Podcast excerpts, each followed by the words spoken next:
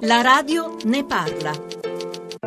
Mette prima la famiglia, la figlia Ivanka, che è la prima persona che ascolta, poi il figlio Donald Jr. Secondo me diventerà il referente per tutti gli affari dei quali non si potrà più occupare.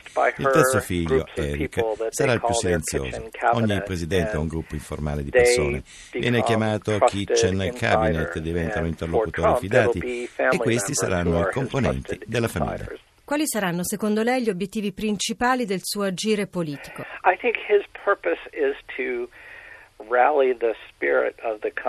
Il suo obiettivo è chiamare a raccolta il paese. Si considera una sorta di cheerleader, qualcuno che si mette davanti al pubblico, galvanizza la folla e fa eccitare le persone. Questo è il suo grande potere. Ha promesso alla gente una sorta di rinascita o resurrezione del paese. La nostra nazione, come forza dominante del mondo, più sostanziale ancora di oggi. Gli piace l'America degli anni 50, anche da un punto di vista geopolitico. Donald Trump è anche un personaggio televisivo, ha recitato in vari film, ha condotto programmi in TV. Cosa comporta questo per gli elettori? È stato molto presente in TV, è stato presentatore di show per molti anni. Secondo me oggi le persone hanno l'impressione di vivere in una fiction. È un vincitore? Sì, è quello che molti americani pensano sia essere una persona di successo. Dà valore ai soldi, al potere, alla vittoria in ogni competizione. Molti americani pensano che così si differenzia il mondo tra vincitori e vinti, e lui è un vincitore. Però a volte ha perso. Le sue imprese hanno fatto fallimento, ha divorzi alle spalle, anche in politica. Il primo tentativo di candidarsi alla Casa Bianca non gli è riuscito. Perché ha voluto provare nuovamente a diventare presidente? Credo che abbia a che vedere con la sua rabbia contro Barack Obama. Penso che fosse personalmente arrabbiato e il suo modo di esprimere la rabbia è stato sfidare Obama. Entrare alla Casa Bianca quando Barack Obama esce. Trump che prende il posto di Obama è un segnale fortissimo del potere che è in mano alla coalizione dei bianchi conservatori arrabbiati. Questo era il suo obiettivo. E dunque come sarà l'incontro di oggi tra Trump e Obama? Secondo me Trump sarà molto sobrio e consapevole della responsabilità che ha.